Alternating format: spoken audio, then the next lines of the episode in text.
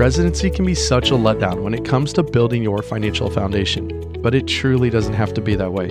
If you're a physician wanting to take control over your financial future and take back the freedom you deserve, come hang out with this money nerd. No long hours or sleepless nights.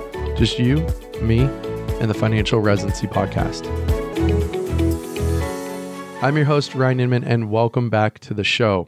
I am really excited to bring to you today's co host, who is Dr. Tarang Patel. He is a diagnostic radiologist and hosts the popular podcast Dr. Money Matters. Like myself, he is passionate about financial education for physicians. I've always wanted to have him on the show, and apparently he wanted me on his. So we are excited to have a combined show today and do both the interviewing and the answering of questions. In this episode, we're going to get into the financial independence retire early or FIRE concept. We're also going to discuss the corporatization of medicine, how tough the road to financial independence really is, and why you really need to stop and just enjoy the journey. According to Dr. Patel, in spite of starting your careers later than your peers, which obviously gives you a shorter time to reach those goals, there's a lack of financial education while starting out, and then all of a sudden having this huge pay increase. Financial independence, retire early, or at least the financial independence and continuing your career on your own terms is definitely achievable. We just need to start somewhere. First, you're going to notice that this starts a bit different than our normal shows as I let him introduce the interview and to his audience first. But either way, I think you're going to love the show. So let's jump right in and talk with Dr. Tarang Patel. Okay, welcome to the Dr. Money Matters podcast. Got a very uh, interesting and a special show today. I'm doing a combined show with Ryan Inman, host of the Financial Residency podcast. And Ryan and I cover some similar topics. And so we always wanted to do a show with each other. But, you know, we decided after talking, we're like, we're going to do a combined show. So we are co hosting. So I'll introduce myself Tarang Patel, radiologist in Phoenix, Arizona who hosts the Dr. Money Matters podcast, and I've always been interested in uh, financial topics. And then I'm going to allow Ryan to introduce himself. Yeah, uh, you know, I'm excited to to do this with you and to have kind of a, a joint show and be interviewed while also interviewing. So this is going to be pretty fun. But Ryan Inman, host of the Financial Residency podcast and fee only financial planner at Physician Wealth Services. And uh, you know, Tarang, let's just kind of jump right into this and and hit the first thing I think you and I have chatted on quite extensively is we'll say doctors on fire or doctors trying to achieve fire so we don't cross any maybe marketing pitches here. but let's talk about your, at least as a physician, your thoughts on the fire movement and how that maybe impacts physicians. So it's a good topic because a lot of people have been hearing about the FIRE movement, not just for physicians, but for everyone. So let's define FIRE. FIRE is uh, financial independence, retiring early. I think most of our listeners know that, but for those who haven't gotten into this topic yet, that's the basic background. So physicians, doctors, and dentists, whoever are trying to achieve this, are in a unique position because we start later in our um, working careers where we actually start making money. And so we start later. We generally have significantly more debt. So we have a much shorter time span in terms of a professional career to achieve our financial goals. The positive side is we generally start out with much higher incomes after training than the average American.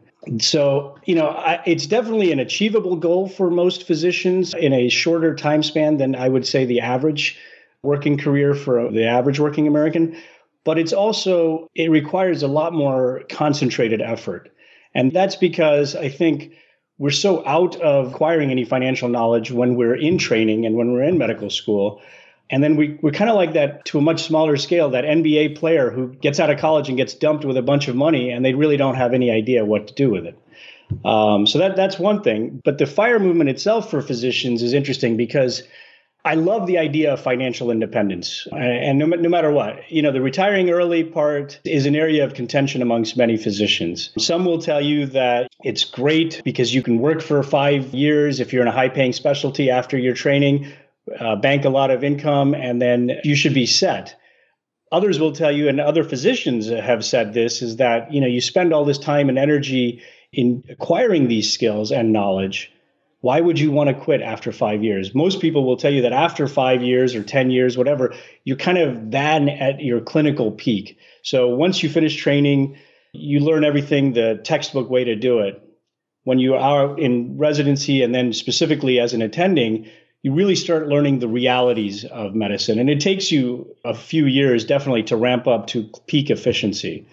And so other people would say, why would you want to give that up? Because that's when you're really starting to become the best doctor. So, you know, my take is if you want to retire, that's great. I personally am not planning on doing that. I want to continue my uh, medical career, but maybe doing it more on my own terms. And I think that's the goal of most people. Yeah, and speaking with a lot of physicians, and we start talking through what's important and their goals and, and these things, I have not really been told, like, I got into medicine to make money. That's not been the main driver. It's been to help people and and to be viewed as uh, someone who's giving back to the community. It's not driven by I want to be a doctor because I think doctors are super rich and I'm going to make a billion bucks and retire on a beach. Like right. one that doesn't happen unless you make money outside of medicine. Right. But it's so I look at the fire movement, maybe it's a little controversial, but sometimes I view the fire movement as kind of sad, where it's people trying to escape their current life because they made maybe a series of bad decisions to get there or just went through life without a plan, without some goal, goal planning, if, if you will, you know, and then all of a sudden kind of woke up and was like, oof, I hate my life this is really bad. Uh, corporate America stinks. I get told by friends all the time, man, my boss did this, or I can't believe they they got rid of XYZ program and I'm going to make less money. Like, you know, I need to stick it to the man. And it's, you look at yeah. it, it's like, well, you made those decisions. And if you're not making the decision that make you happiest, maybe you should rethink what you're doing. Gary Vaynerchuk says it is, if you're so excited for Friday afternoon to come, then 65% of your life is spent doing something you hate. Right. You're kind right. of doing the wrong thing.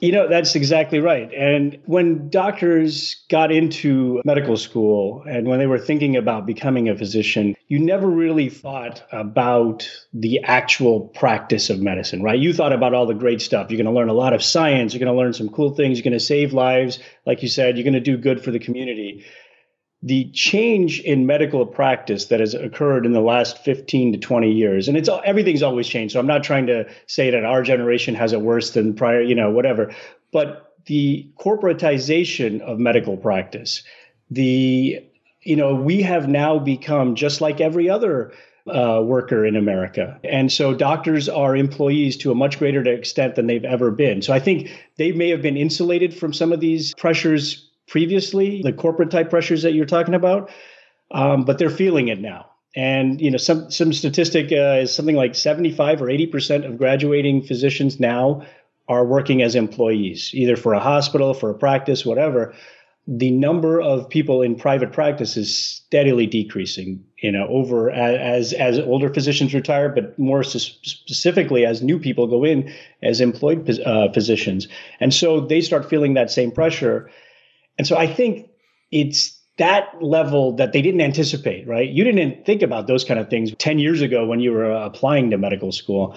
And so I, I think that level of pressure has accelerated the burnout thing because it's not just, uh, uh and the fire movement probably, because it's not just about financial independence, retiring early. Uh, from a strict finance side of it, it's also just about the burnout side of it. Like, this is not what I thought I was going to get into.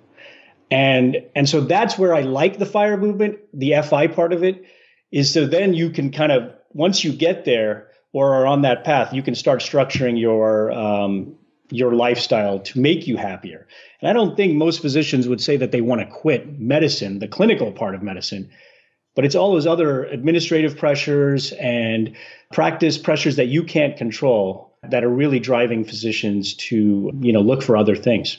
Yeah. Well, I think it's also important to look at who's holding the megaphone, right? And this is always something I've had maybe a little bit of issue with is other physicians who blog or podcast is they have a very different entrepreneurial maybe mindset. They want mm-hmm. to create content. They want to help others, but monetize it in a way that uh, this replaces maybe being a doctor. Whereas not everyone wants that, and so right. some people think the only way to do this is by following people who are successful at it. And it's awesome that they are successful, but that's not the only way. That doesn't mean that the fire movement requires you to all of a sudden start a blog, a podcast, a YouTube channel, monetize right. by writing books and those things. It means if that's your outlet and that's maybe what you view as your highest and best use and that you can do that well, great. It also might mean that instead of working, you know, full time, that when you hit FI, instead of the retire piece, maybe you decide that you're going to go help uh, like how Dr. Cory Fawcett did. Uh, he was he went out to rural uh, areas and gave those physicians a break, and he loved right. it because he went in, he got help, he met everyone. I mean, he's a real social guy. Everyone yeah. obviously loved him, and he was providing a service, got paid for it, did what his highest and best use was as a surgeon, and then was able to kind of then go, okay, I'm not going to work for four, five, six weeks because he had already hit financial independence. So uh, I think there's all different kind of shades of that, but I'm really into the the FI part. Yes. I love that piece, and as a planner, that excites me. The retire early, I, I look at it as like retiring to what? What is right. it that you want to do? Because at least in the hundreds of conversations I've had with physicians, it's not I need to get out of here because medicine is terrible. It's maybe something a part of medicine that maybe is fixable. But right. when you get stuck, I did actually a show with Dr. Jeff Smith on burnout, and he was saying that burnout is the way to right the ship. It tells you something's wrong, and then it's up to you to, to kind of discover what piece of that's wrong, and then what are the steps to fix it. Right, right. I, it's exactly right. I, I think most of us, like I said, would say that the part of medicine that we practice, the actual part that we're doing, for me, you know, it's reading images. For surgeons, it's operating. They like that part that's the part they want to do more of. It's the all the other extraneous stuff. And so, like you said, if you reach past financial uh, independence aspect, you can tailor however you want. The journey of getting there is, tough. And I think that no one really thinks about that part of it when they're in medical school. But when you get out and you've got that $400,000 loan burden eating at you, plus you have that expected doctor house, and you know now you want to finally drive that nice car because you've been driving an old beater for X amount of years. It's tough, man. That delayed gratification. I mean, we're good at it as most physicians, but after a while, we also see the flip side of things because I see a a movement now amongst the fire community as a whole to be ultra frugal. I kind of find that a little bit off putting myself just because life is short. And at, at some point you gotta you gotta enjoy the journey, not just always looking for the destination. That, and that's the part that blows my mind. Physicians are so smart, and you see potentially depends on your field and specialty, but like you potentially see death all the time.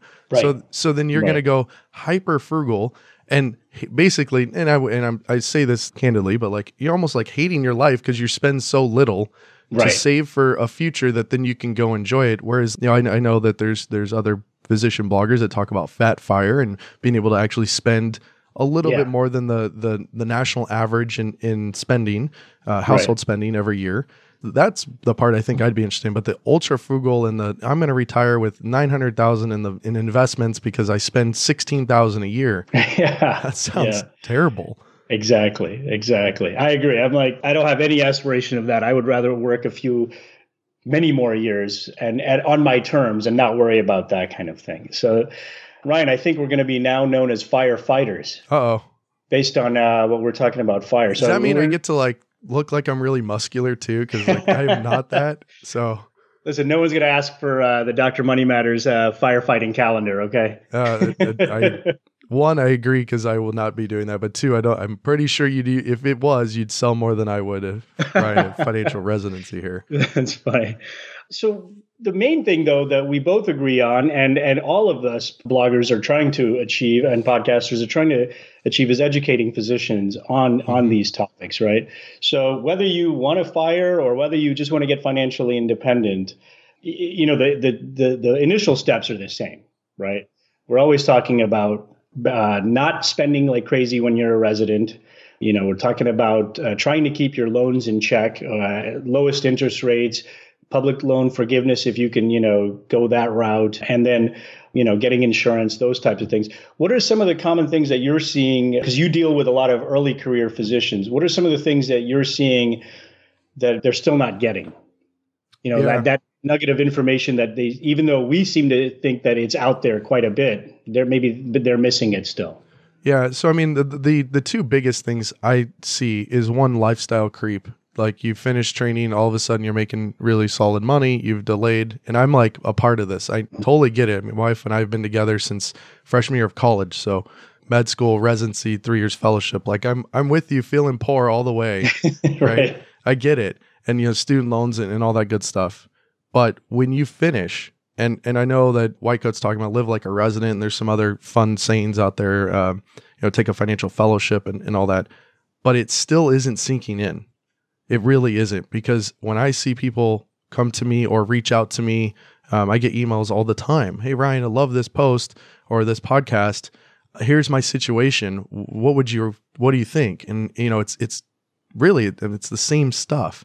They overspent, they overcommitted, they bought too big of a house, they bought the Tesla or two. Really? Yeah. Yeah. You got $3,000 worth of car payments. That's a problem. right? right? You know it's it's that overspending. And i see it because i'm like all my friends they went maybe the, to grad school but they've been out working uh, you know for eight ten years. And my wife is just now you know this is a couple years ago but just now right. starting her career. Think of all right. the savings that they've had in 401ks and right. iras you know you start so far behind you're going to get compensated with the salary but don't overspend. Like I, I look at it as give yourself a 50% raise and, yeah. And and then and you still be able to save quite a bit.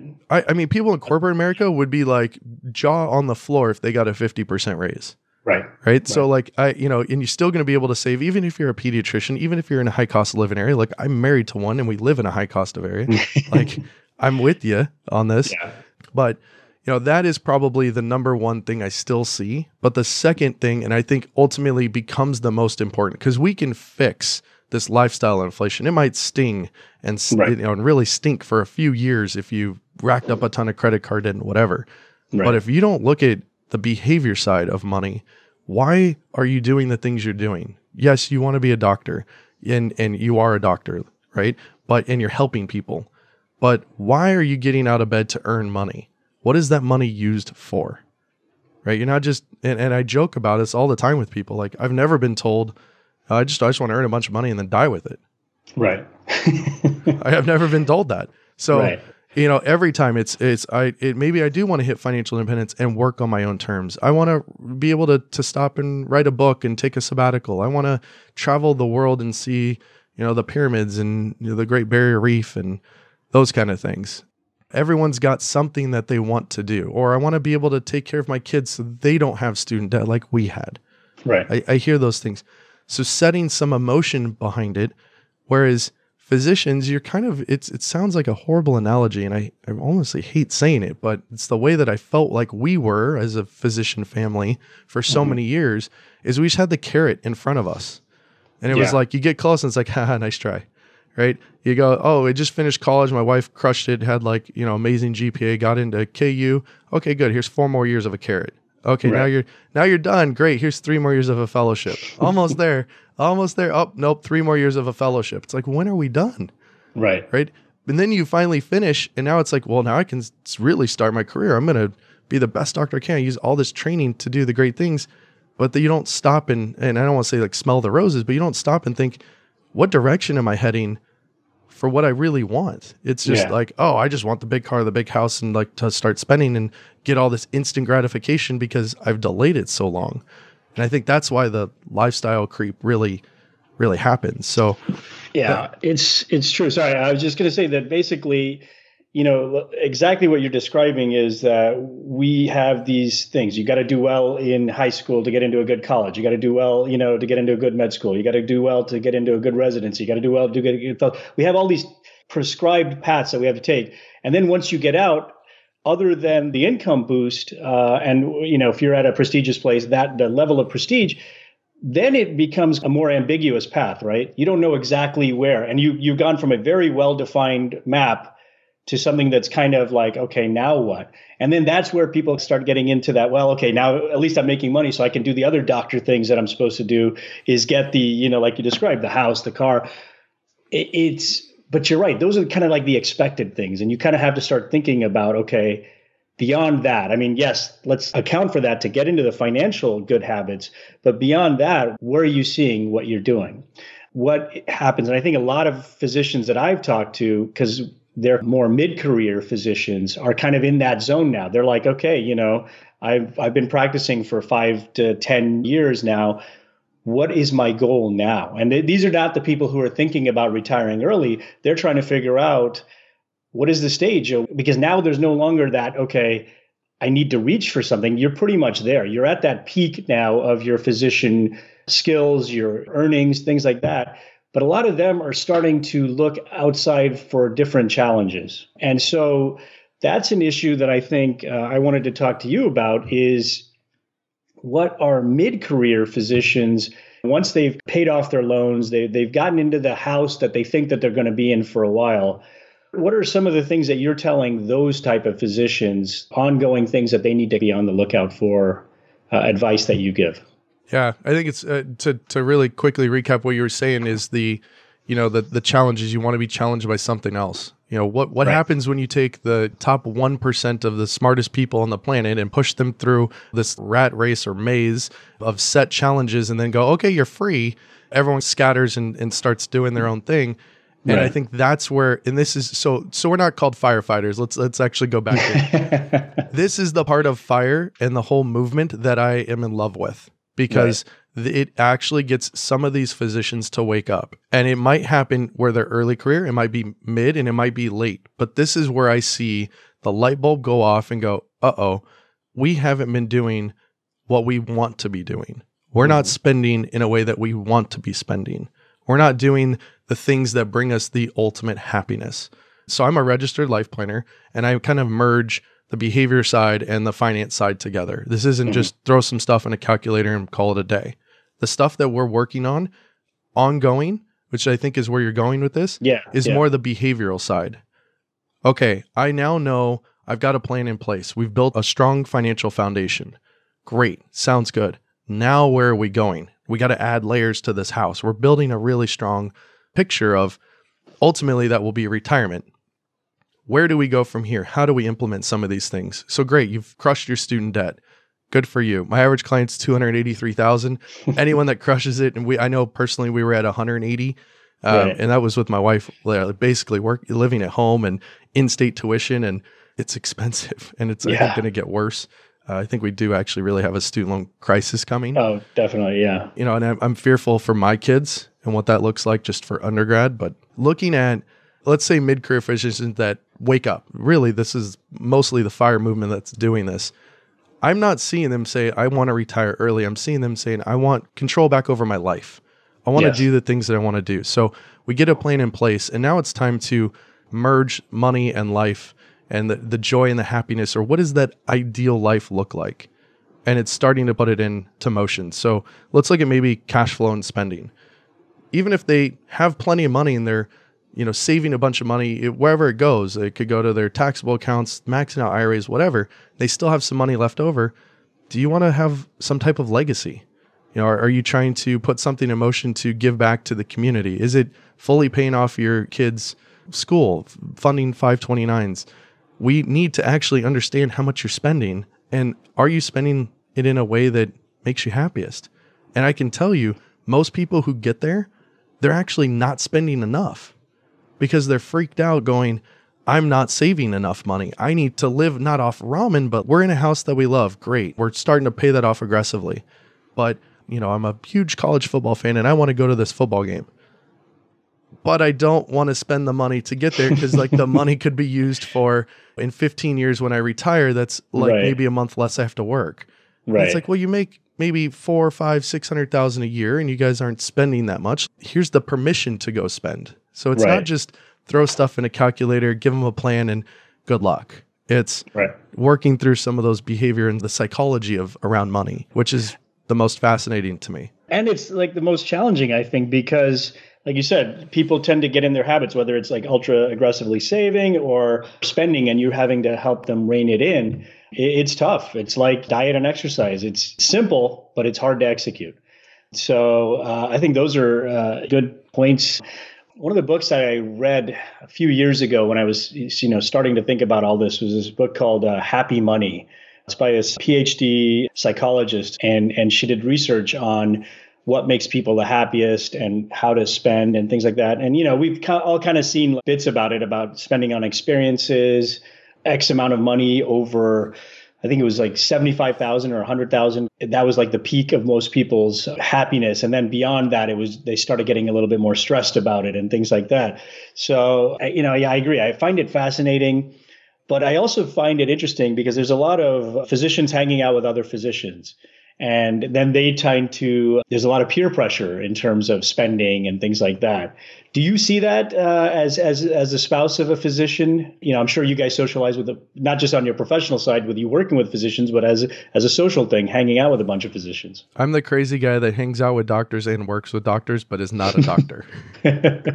So our whole social circle is pretty much physicians with a right. very few like planners mixed in the in there. Other than that it's me and a bunch of doctors. So, of course, when you guys all get together, you want to talk about like how you tap some kid's head or some crazy case, and I'm like going immediately visual of the worst thing ever uh, right. on this. But yeah, I, I think it one. I think it becomes an ego chamber. The one of those things that I hear is, and it could be anything. Let's just pick on planners real quick because mm-hmm. I can pick on myself. Right. Is you guys look, oh, this guy was great. You should work with him. Well, what about it was great, and why would I want to work with that person? Right? Is it because he specializes in what I do uh, mm-hmm. and he knows this is what he, what he does, or is it because you had a positive experience and you don't really understand? Where physicians kind of fall prey to each other is that echo chamber where it's, oh, well, if it's good enough for Tarang, it's good enough for me. Right. That shouldn't be how it works. Now, the, you guys do this with a lot of things. It's not just planning. I just want to pick yeah. on that. To yeah, yeah, yeah. Someone yeah. else didn't write in and be like, "Why'd you pick right. on me?" But you know that kind of behavior extends into how you spend money as well right? Well, Tarang's got a nice Model X Tesla and he's a radiologist and I know he podcasts from his office in there, but no, actually I'm a little disappointed because like when I think of radiologist, I'm thinking you, X-ray vision, future proof, the guys that are like pushing out some really strong content. And I'm like, do you guys work at all? Like, and I almost half thought you were going to podcast from there, but I know. Uh, unfortunately, I know. he's he's at home for all of us that can't see it. So I have uh, to work tonight. See, radi- see that I'm just going to dispel the myth that radiologists have a nice cush eight to five schedule. No, no I'm working uh, four to midnight tonight. So there you go. Yeah.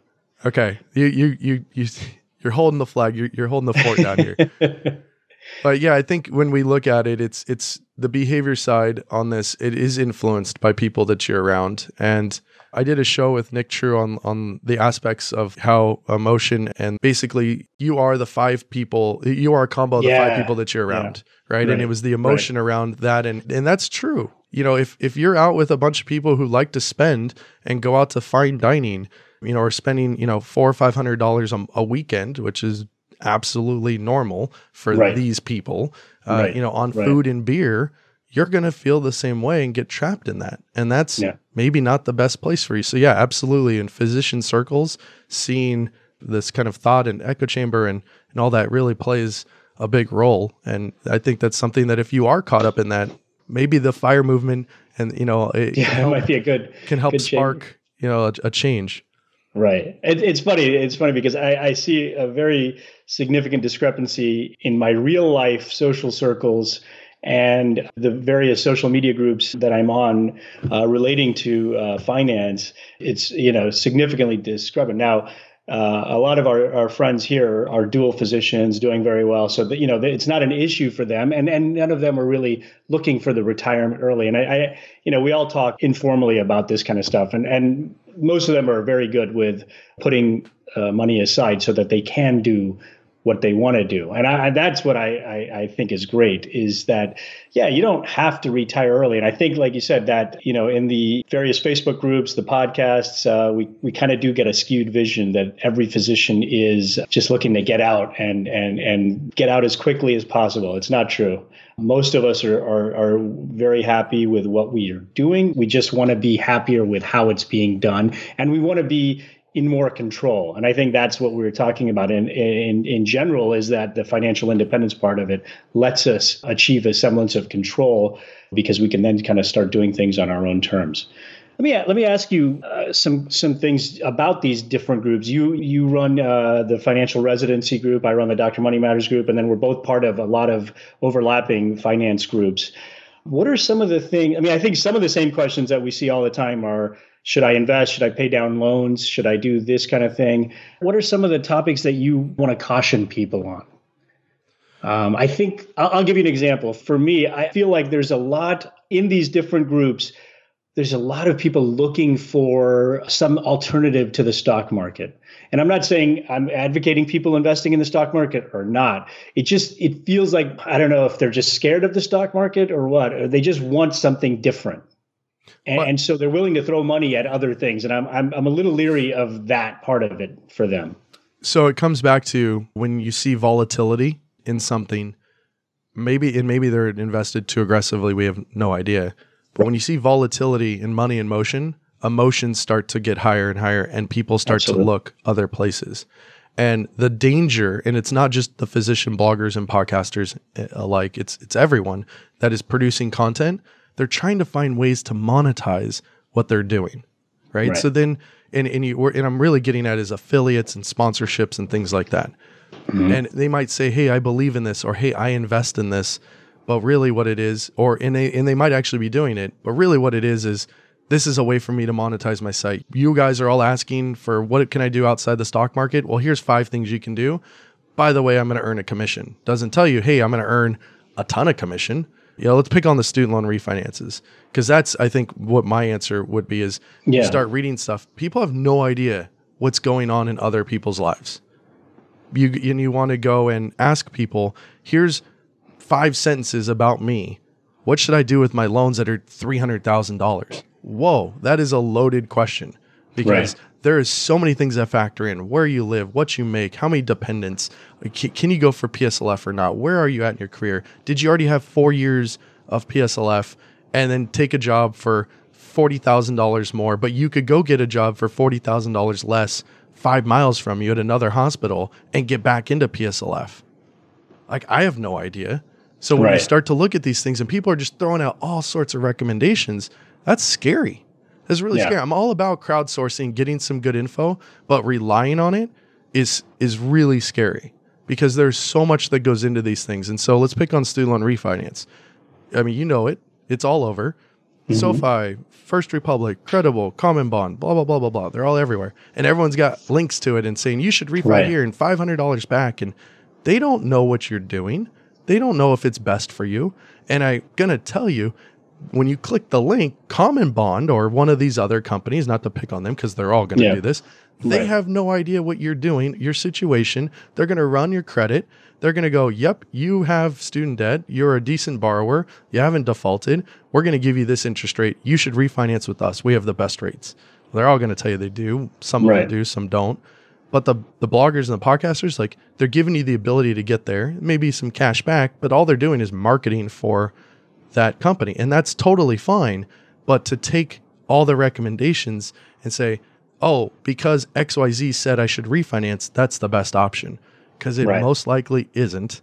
And you need to do a whole lot more research, especially on student debt, before you decide, I need to refinance.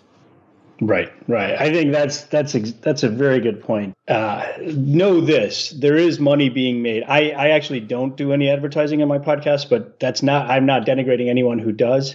But yes, and some of them are pretty open about it, saying that they do get an affiliate sponsorship or whatever, however they get paid, you know, for advocating for a certain company. So it, we're not saying that this is a hidden thing, but not everyone is aware. So I'm glad you brought that up.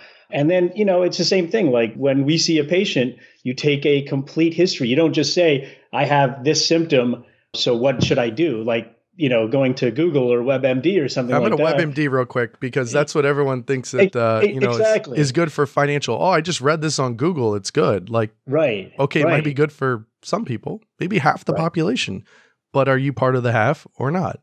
Yeah. I, I, think that's uh, you bring up a really good point. Is that there is you know everything needs to be analyzed a, a, little bit in more detail, and and not everyone necessarily wants to uh, have the time. And, and maybe for a very specific question, it might be okay. But for a global picture of your overall financial health, I think you're, you're right. All factors kind of play into that. And so, so, so let's go and say what is something that maybe is okay to look at. And I would say understanding the backdoor Roth. Okay. Yes. Yeah. That is really cookie cutter. That's something that everyone listening, if you spend some time and effort, you can easily understand that concept. And it's almost right for everyone. Not not right. I, I, shouldn't say everyone, but it's right. really close. And but it, yeah. but that's something you could Google and go, okay, that's an unbiased opinion. I should probably look at figuring out how I can do that. Maybe I've got money in my traditional that I need to shove to my employer, you know, right. uh, and and and roll it into the TSP or my 401k so I can open that up. Now right. I could do this cookie cutter. Physician on Fire's got a great walkthrough of this. Yeah. That's literally all you need and you're done. Right. right. That is something I'm like, if you go Google that, cool.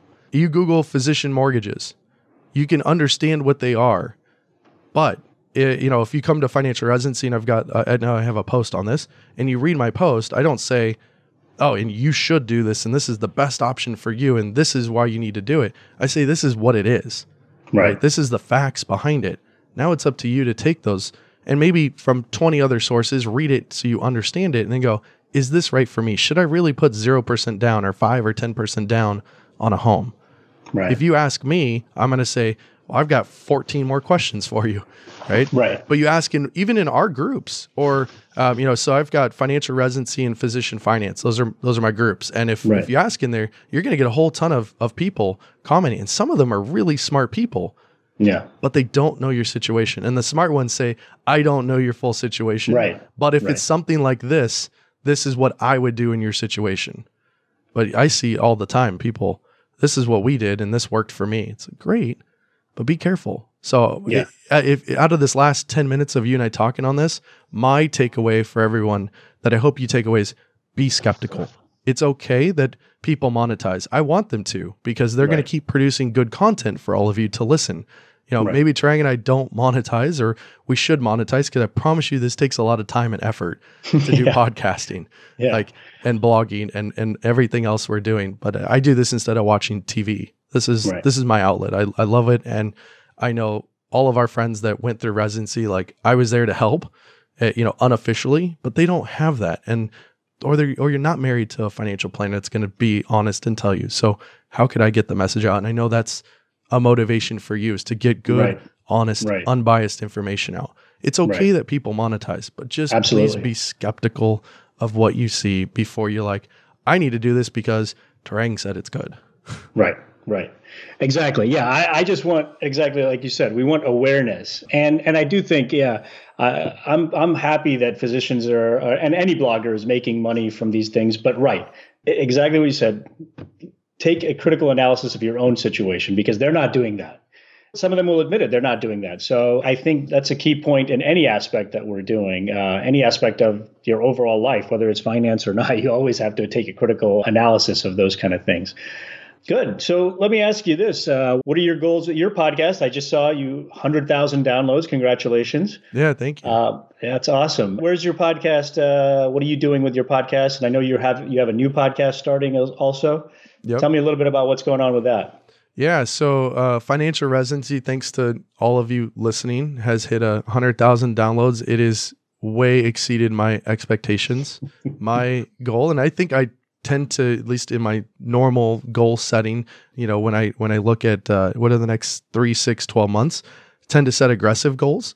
Because if they're too easy then what's the fun uh, right. in that? So i set the goal when i first launched it, took me forever. I know we chatted on this but it took me forever to actually get the courage to podcast. And that that's the truth. Like i'm mostly introverted. So uh, to, to do that it was it was a big decision. It took more than a year. I don't want to actually say how long because it's kind of embarrassing. Like it was really closer to two years uh, that I, I did it, but the goal was 500 downloads a show. That was it. I was like, I will have achieved success that I know I helped 500 people. And uh, yeah, now that we're getting like close to 2,000 or around 2,000 a show, I just found out one of our friends messaged me and was like, Hey, you're in the top 200 podcasts for business. I was like, what in all of business. So like Yeah, it's wow. just it's exceeded my my expectations. So it's it's here to continue to provide unbiased quality content similar to what your show is doing. We have a second show that just came out, Money Care Specialists, where we're taking all of healthcare. Um, we're not just segregating to doctors. I still do talk a lot about doctors on that show, but we're doing financial health assessments. So we're looking at what are your goals, what are your incomes and expenses and insurances. I'm literally creating a fake financial plan and then uh, my buddy Tim Baker and I, uh, he hosts the Your Financial Pharmacist podcast, and we're looking at and going like, Tim, if or Ryan, if someone walked into your office today and said, "Here's my financial situation," how would you start planning that person? And so we're trying to get some practical knowledge and being able to relate it. So you hear all the great things on a backdoor Roth. Well, now we're going to say like, when would a situation that you would do that or not do that?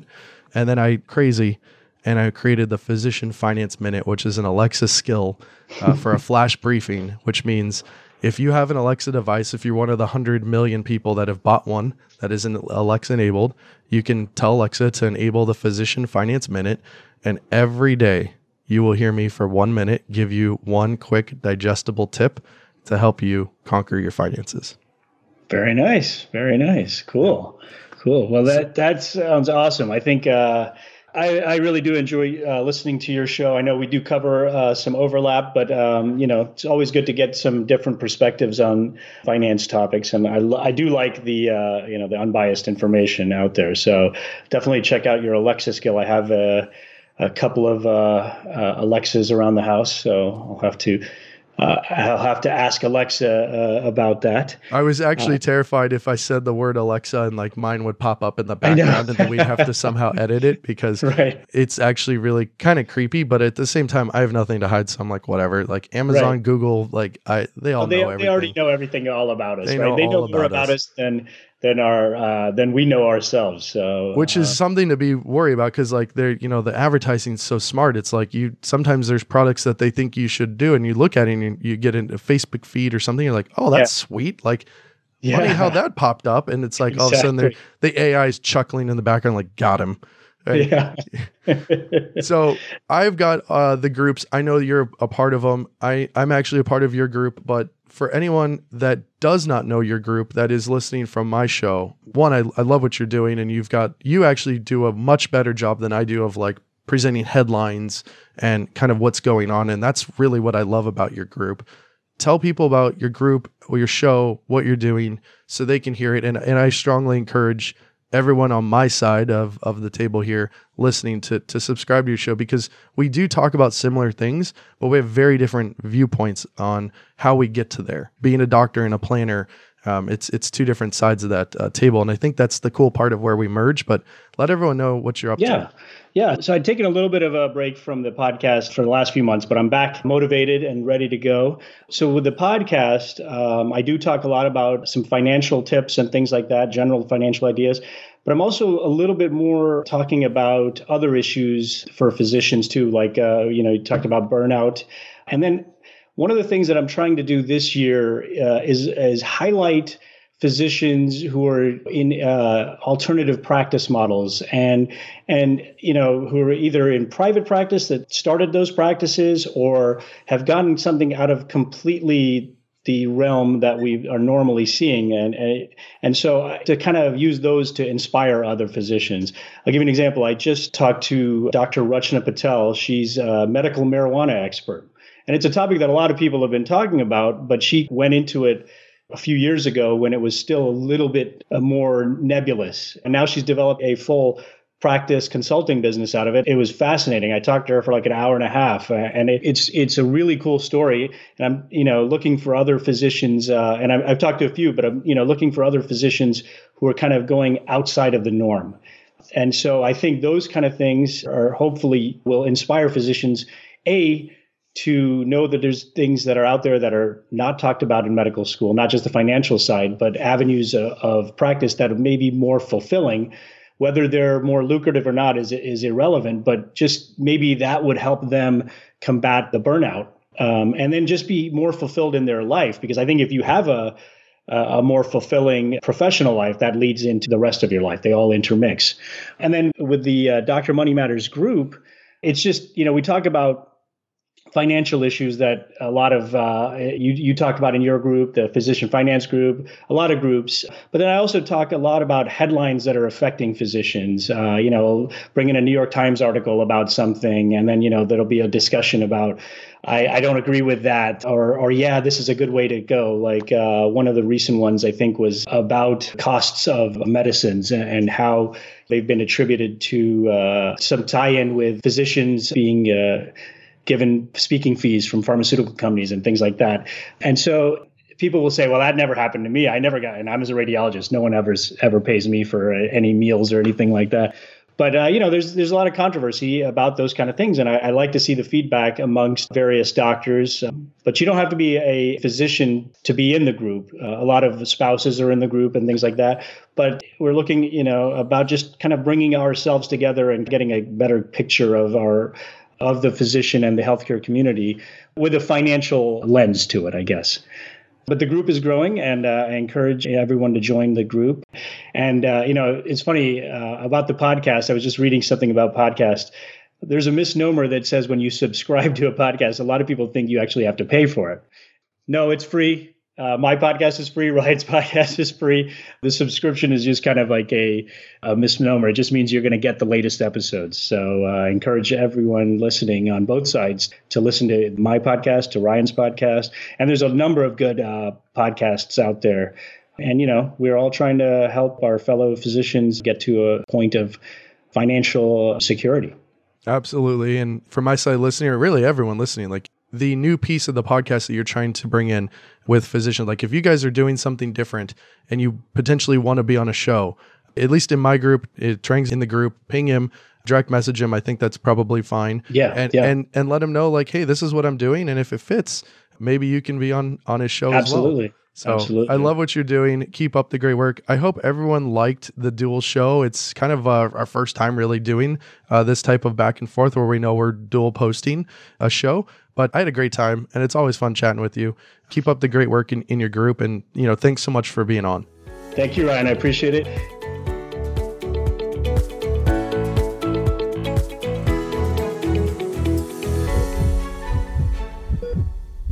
In our journal club, we're going to be discussing an article that was posted on the site dadsmakingsense.com called Taming Your Market Cycle Emotions.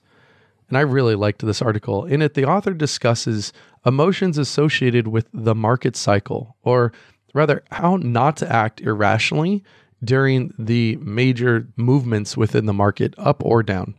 I quote, it's natural to get caught up in the hype or the sadness, but most experts, or wannabe experts like us, will advise against timing the market, and what really matters is time in the market. If you have a couple of decades left before retirement, then worrying about the ups and downs of today doesn't really matter, and it's hard to tell your brain to avoid the headlines. Wow, we've we've chatted on that quite a bit here on the show. What I really like about this article though is it's reassuring and identifies the emotions in play so that we can recognize that yes, I am feeling this way and so are other people. I mean, who wouldn't want to be reassured by Newton's law of physics, right? Okay, I'm kind of joking here, but it, there is a, you know, quote, predictable pattern with time being the only variable that is never the same. And that predictable pattern is the market cycles. And when we understand the market cycle and we can identify how it affects our emotions, we can calm ourselves and that'll ultimately let us make better overall decisions. The article has a really rational voice, and that's hard to do in writing. It guides us through a downward spiral in a market and basically allows us to tie a knot and hang on. And if you've got 20 years left for retirement, there there is an answer for that. And if you're just about ready to retire or retired, there's also an answer for that too. And the article goes into this and I love it. It also points out though the sequence of return risk. And I've talked about this with Physician on Fire on a previous show. What happens with the sequence of return risk when planning for your retirement? And if you plan for this sequence of returns and how it could affect you, it'll help ease any possible future panic. In my experience, I see investors, whether young or old, letting their emotions overcome their common sense. And it's even more prevalent when they have years left to ride out the particular roller coaster of the market. Making a move when you're in panic mode on anything is never a good thing. And I think that this blog is a good reminder to calm down and move forward deliberately. So it's an excellent article, and I will make sure that I link to this in the show notes at financialresidency.com.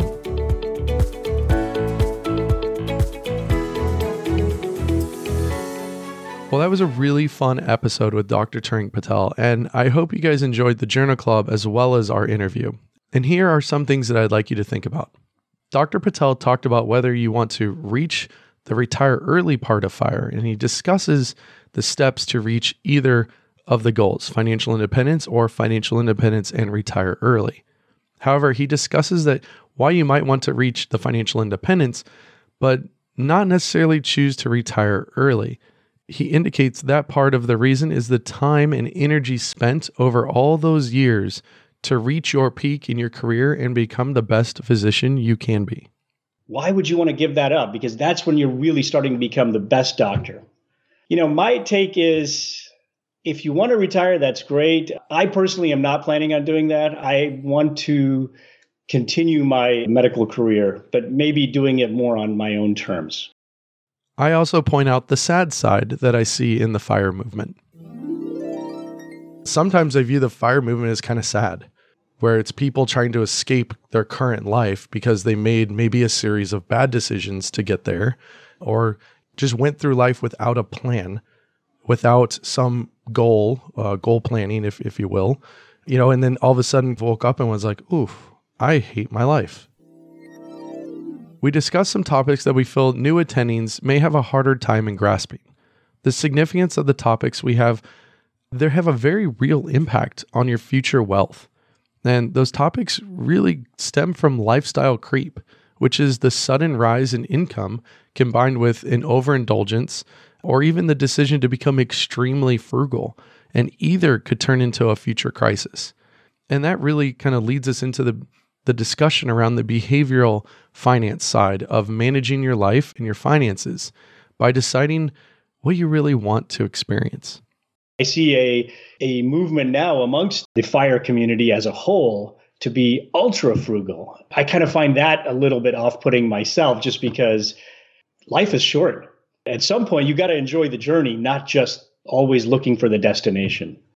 Dr. Patel and I talk about what happens when all the well defined milestones that you have to meet to become an attending physician suddenly come to an end and you're on a path that becomes pretty ambiguous. This is when you need to think beyond reaching the next milestone and decide what will bring you the ultimate in happiness now. Now there's no longer that, okay, I need to reach for something. You're pretty much there. You're at that peak now of your physician skills, your earnings, things like that. But a lot of them are starting to look outside for different challenges. So, what about you guys? Have you decided a plan for early retirement? Are you planning on for the full fire? Is your current level of frugality sustainable? Some of you are like, frugality, huh? Or are you guys just pinching pennies until they scream, which is definitely not us, but some of you maybe? And the most important question of all are you guys enjoying the journey? I hope this show has helped you at least start thinking differently and help you start thinking on how you'd actually like to reach all of your goals, including fire if that was your choice.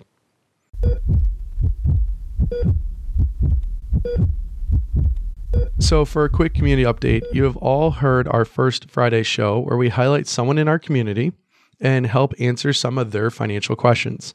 If you would like to have an assessment done on air, head over to financialresidency.com slash form, F-O-R-M, and make sure to follow all the instructions, including leaving us a voicemail. We are prioritizing the ones that have left us voicemails. So if you've filled out the form, but you didn't do the voicemail, please make sure to go back and to do that. Don't skip that step because we again are prioritizing those that left us voicemails so we can hear from all of you and it's not us reading out your financial health assessment.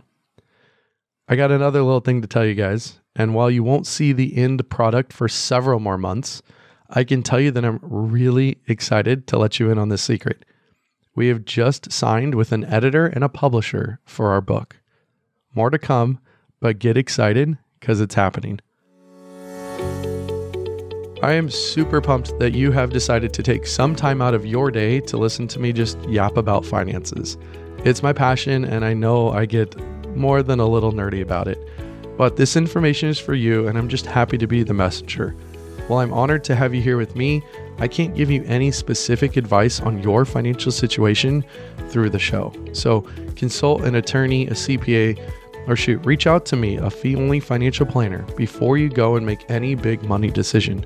It's just the smart thing to do. Next week, we're going to have a really fun show with the frugal physician. She's going to help us define whether we're being frugal or just being cheap. And I think it's a really fun, laid back show, and I think you guys are all going to enjoy listening to it. Thanks for listening. Have a great week. Till next time. Cheers.